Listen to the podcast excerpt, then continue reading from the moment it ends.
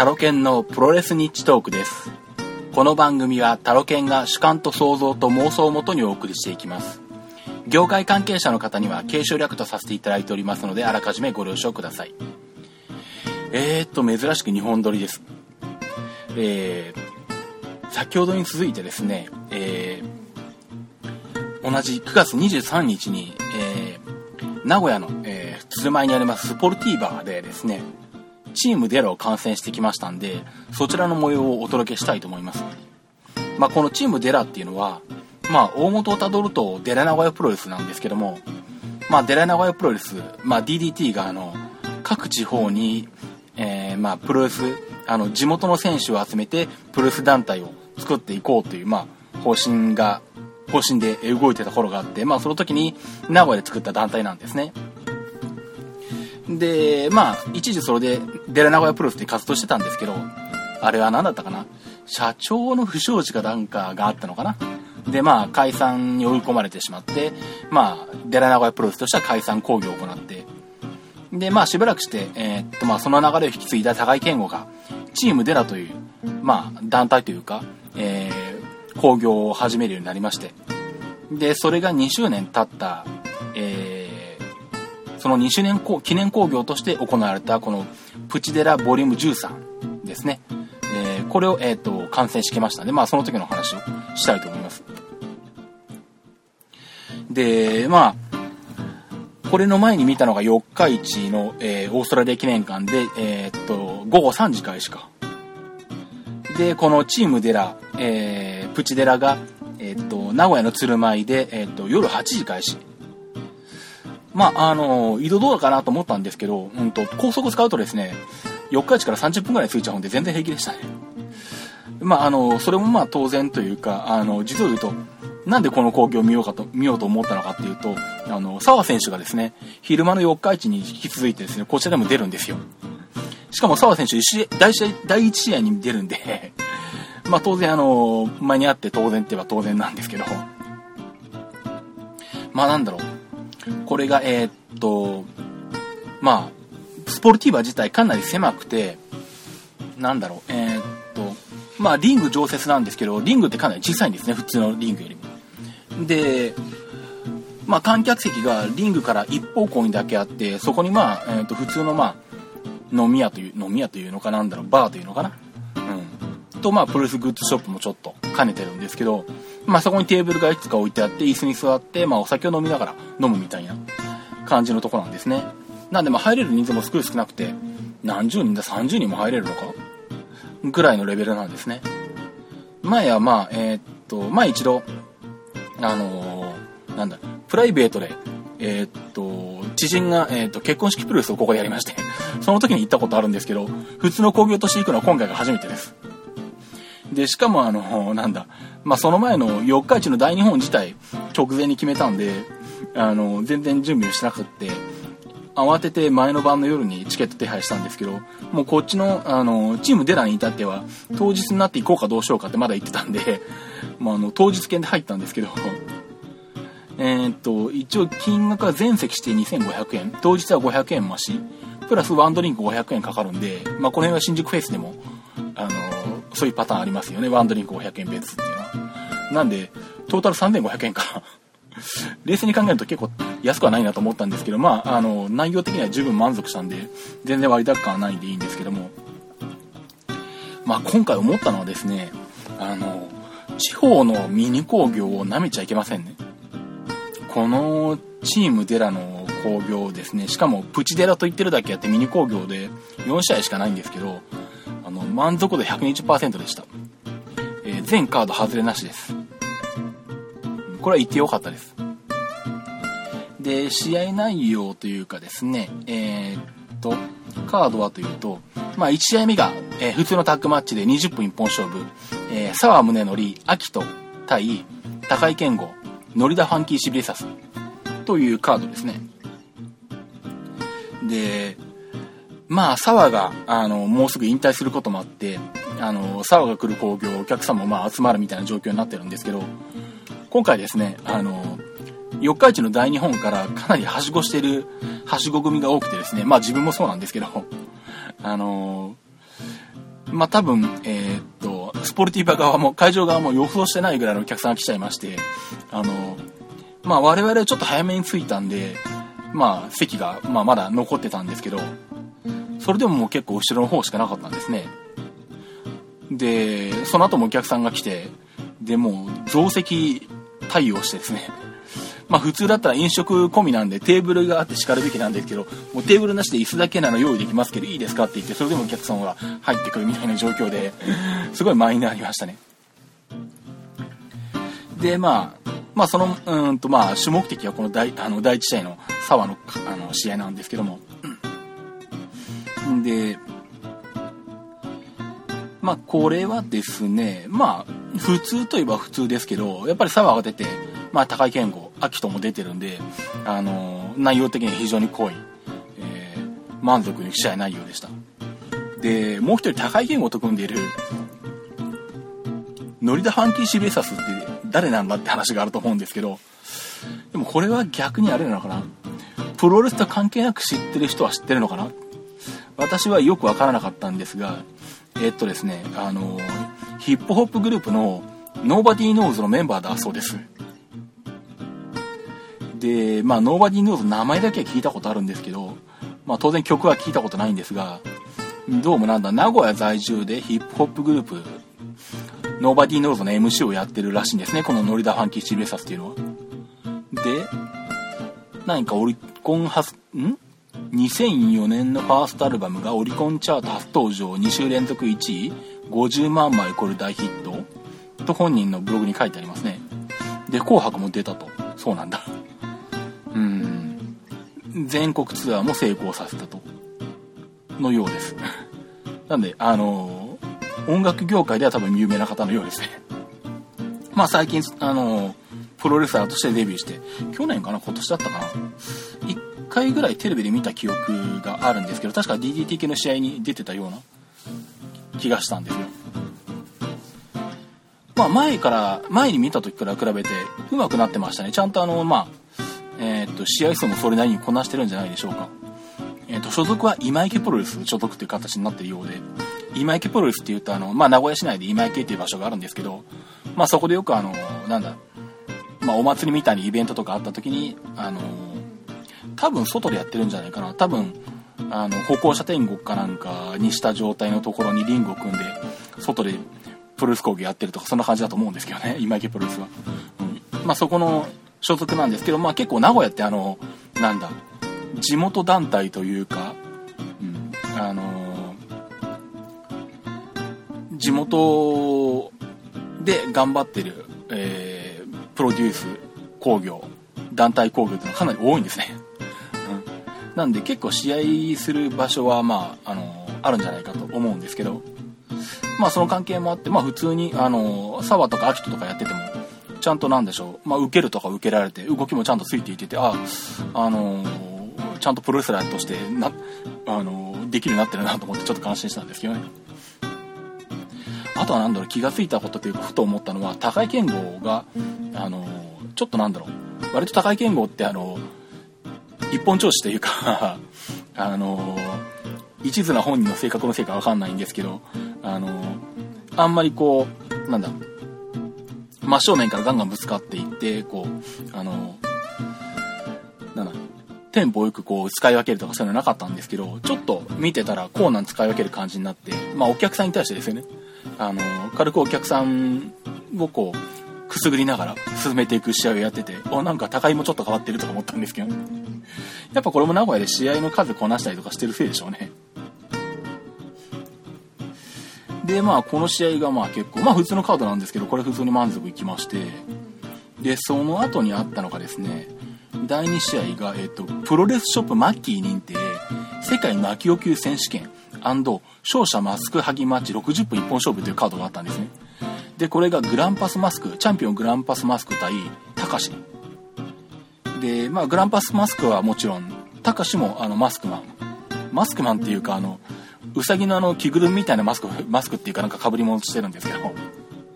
の、えー、っと、世界魔球級選手権試合というありまして、最初あの、選手ほとんどで入場式とかやったんですけど、そこのあの、まあ、このなんだ、グランパスマスクとか初めて見たんですけどね、当然。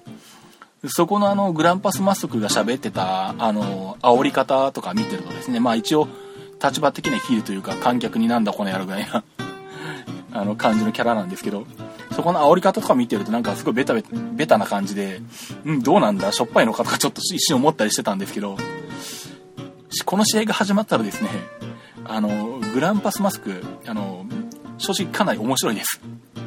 あの、どっちかっていうと、あの、喋りで言いまかすとかですね。あの、そういう系統なんですけど。例えばタックル合戦やってて、あの、お前が行けよとか言って。で、いや、お前が行けよとか言って。いや、お前が行けよとか言って。いや、俺チャンピオンなんだからお前が行けよとかね、そう言い争いをしていってですね。で、最後にあの、お前が行かなければ、あの、俺はここ動かないかなって言って座り込んで、あの、リングの真ん中にこう、えー、あぐらをかいて座っちゃってですね。で、相手の高志があの、ロープに走って、あの、サッカーボールキックになって倒れるとかですね。あ、これ普通に面白いと。他のあの、なんだろう、試合中もかなりいろいろ喋りながらやってるんですけど、あの、十分普通に面白いです。これあの、見る価値あります。一回見てください、皆さん。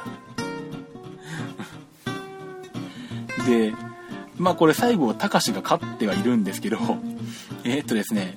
最初に言いました通り、えー、っと、勝者マスク履きマッチなんですね。歯医者マスク履きマッチの間違いじゃないかって思うと、思われたと思うんですけど、あの、間違いなくこれ勝者マスク履きマッチだったんですよ。で、勝ったたかしがなぜかマスクを脱ぐっていう、よくわからない、あの、試合なんですけども、あのー、まあどうも、もともとは素顔でやってた選手らしくて、この高志っていう選手が。で、しばらく怪我かなんかで欠場してきて、マスクをつけて戻ってきて、まあ、やっと素顔で戻ったよという、まあ、流れだったようです。なんかどうもあの、グランパスマックスを、マスクと高志のコースを、まあ、1ヶ月か2ヶ月ぐらいずっとやってたみたいなんですけどね。なんでまあ、あの、事情が分かってる地元のファンから、まあ、お帰りみたいな声も、あの、上がってたような感じでしたね。まあでもあの、意外に面白いです、グランパスマスク。また見たいです。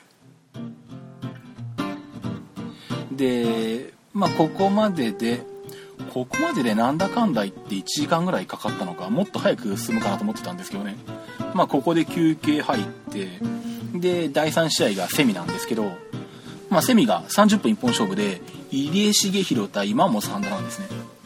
で、入江対マンモスだと、もう、まあ最初想像したのは入江が一方的にマンモスをボコボコにしてしまうという展開であったんですけど、なんとまさかのですね、真っ向からのぶつかり合うバチバチな試合が展開されてですね、驚きまして、マンモスがあの全力で行ったんですね。で、2人とも体が大きいんで迫力結構すごいんですよ。ぶつかり合いとか。で、お互いに意地が張り合、意地張り合ってて、まあ、入江も出身は大阪なんですけど、あの、デラ名古屋プロレスに参加して、で、そのために名古屋に引っ越して名古屋に定住してたぐらいだもんですから、まあ、マンモさんもともとね、あの、名古屋の方が地元なんで、うん、まあ、あの、立場的に言うとマンモスが先輩になるのか多分そうだよな。年齢的にもそうだと思うんですけど、まあ、ね、プロレスラーのまあ格って言ったら変ですけど、まあ今の立ち位置から考えたら、入江は、入江はこの間の KOD のあの、トーナメントでイブシから勝ってるぐらいですからね。あと、KOD のタクトも取ってるんで もう全然入江の方が上なんですけども。なんでまあ力をつけた後輩が、まあ、あのー、なんだろう、ゆるキャラのマンモスにぶつかるみたいな、ゆるキャラでもないのは、うん、ダメキャラのマンモスにぶつかるというコースだったんですけど、なんと全力で2人が正面からぶつかり合ってですね、エルボーの打ち合いなんかも本当にもうお互いいじりで、あの、打ち合うっていう感じで。さすがにあの、入江攻撃力が大きいんで、マンモスがもう、あの、エルボー2発入れるんですね。しかもあの、全体重を乗せて2発思いっきり打ち込むんですよ。マンモスの体重で全力で、あの、エルボー打つと結構すごいんですけど、でもそこに入江がさらにまたあの、全身体重を込めた一発を返して、マンモスがダウンすると。でもまたマンモス立ち上がってきて、またエルボーを全力で2発入れて、ま、また入りが一発返して、マンモスはもうあの、倒れると。それを繰り返してですね、しまいにお互いグーパンチやり始めて、グーパンチで入江がダウンするとかいう場面も出ててですね、これ、あの、下手したらマンモス勝つんじゃないのかとかちょっとちらっと思ったりとか、とにかくあの、マンモスが食らいついて、食らいついてというか、意地を張って、あの、負けない、返してくる。攻撃も返してくる。というところでびっくりしましたね。まあこれはもちろんあの、マンモスの潜在能力を引き出した入江もすごいとは思うんですけど、うん、あのー、マンモスのこんな試合見たことなかったんで驚きました。何回も驚きました。で、まあ本当に返す返す返すでマンモスが負けなかったんですけど、もう最後は入江はもうあのー、決め技ですね。最近フェバリットホールドにしている。まあ名前ちょっとわかんないんですけど、あのー、座ってる相手に対してこう、上から振り下ろしてこう、全体重乗せて振り下ろすエルボー。まあスライディング D って似てるといえば似てるんですけど、まあスライディング D みたいにロープに飛ばないんですけど、うん。まああの上からこう全体重を込めたエルボーでやっと3カウントでねじ伏せたというような試合内容だったんですね。これは、あの、見に来てよかったと思いましたね。うん、もうベストバウトです。間違いなくこの日の。まあまあもさ、あの、その前に四日市では、あの、持ち込み競技としてひどい扱いを受けてたんで、えらいあの、振れ幅大きいが勝ったわけなんですけど、うん。いやー、この試合は何だろう、新規場とかでやってもいいぐらいの 内容ですよ。ね、興味がある方多分これ DVD とか発売されるんじゃないかと思うんで、あの、もしよかったら見ていただければと思います。まあそんな試合があった後ですね、メインがですね、えー、っと、スペシャルマッチ、時間無制限一本勝負、えー、ホフ専用ジオング対タイガースマスクっていう。なんだそれはって感じなんですけど。まあ、ホフ専用なんだから高いなんだよね、みたいな。あの、試合の準備っていうのがあって、なんかリングの前にシートが貼られて見えない状態で準備が10分ぐらいかかってですね。で、シートが開いたら、リング上にあの、なんだ、段ボールで作られたジオングがあの、なんか立ってまして。で、それとタイガースマスクが戦うみたいな。で、しかもなんかあの、ガンダムっぽいミュージックがあの、てんあの、なんだ、会場内に流れているみたいな感じの流れで。で、しかもその、ジオング、過去段ボール製の裏側に、あの、黒子がいてですね、黒子がなんかそこからこう、花火みたいなのを打ってるとか。しまいには黒子があの、ジオングの腕をこう取り外して持ってきて、それでこう、タイガースを攻めるとかですね。そんな展開のやつなんですね。で、途中からなんかその、黒子、カッコ高い剣豪と、まあ、タイガースマスクの普通の試合になったんですけども。う完全にあのー、なんだろう、全力で笑いを取りに行った試合っぽい 感じだったんですが、まあ面白かったからよかったんですけど、で、まあ最終的には、あの、タイガースが、あの、ダンボール政治ジジョングを破壊してで、最後どっちが勝ったんだ？タイガースが勝ったんだったかな？覚えてないや、もう。まあどっちでもいいんですけど。まあ試合が終わった後ですね、あのタイガースが最初に言ったのが、高井さん、やっぱりセミとメインを入れ替えるべきでしたねとか 確かにその通りですみたいな話感じなんですよね。高井があの、それを言ったら身も蓋もないだろうって 当たり前の回収してたんですけど。まあ、楽しめたのは楽しめたんですけどね。で、まあ、この2人は、あの、なんだろう。高井健吾昔は実は大阪プロレスにいたんですよね。あの、なんだ。と、犬だったんですね。ペロだったんですけど。うん。まあ、ずっと大阪に行って、まあ、大阪プロレスの大量離脱があった時に一緒に辞めたのかな、多分。で、まあ結構高い、まあ自分で言ってたんですけど、まあ高いはそのことをずっとこうなんか、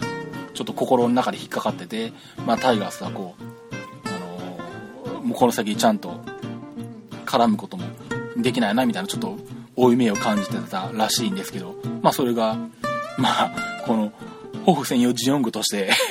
ではあるんですけれど、あの、タイガースとですね、あの、試合することができて嬉しいとかいう話があって、で、まあタイガースも、あの変な感じはもちろんないようで、まあ、お互いにあの近いうちにあの普通にシングルやりましょうっていうことであのお互いこう、まあ、約束を交わしてたんですけどね。まあ、あの、まあそういうところもあって、ちょっとしたドラマ性もあったんで、まあ、そういう意味で、あの、なんでしょう。まあ、チームでは2周年記念興行として、まあ2、2周年記念記念興行にふさわしいような、まあちょっと、そんなドラマもありつつ、まあ、あのー、エンディングを迎えたというような興行でしたね。なんで、まあ、あの、試合の方向性はいろいろとあるんですけど、まあ、全部満足度高かったです。うん。これは、あのー、見に行ってよかったですね。本当にあの、正直、あの、大日本ついてぐらい行ったんですけど、サワーが出るから見とくぐらいの感じだったんですけど、うん。あの、良かったです。はい。ということで、もうそろそろキャンプ場プルスに出かけないといけないので終わりたいと思います 雨降ってるよね、多分ね。どうなんだ？うん、ちゃんとできるんだろうか微妙ですね。とりあえずカッパ買って、傘持っていこうかなと思ってるんですけど。はい。まあ、このキャンプ場プロレスの模様もですね、あのー、見てきましたらまたレポートしたいと思います。ということで、えー、私、えー、タロケンですね、ツイッターをやっております。えー、アカウントの方が、アットマークタロケントークになります。アットマーク、TAROKEN、TALK。それでは次回のプロレス日トークでお会いしましょう。それではまた。さあ、今年もこの季節がやってきました。ポッドキャスターアワード2011。今年のテーマは、ポッドキャスターが揃いも揃って、ポッドキャスティングについて考えてみた。ポッドキャストって意外といいんじゃない ?2011 年11月5日土曜日、アップルスター銀座単体にて、11時30分会場、12時スタートになっています。参加費はもちろん無料。ふらふらーっと寄ってみてくださいね。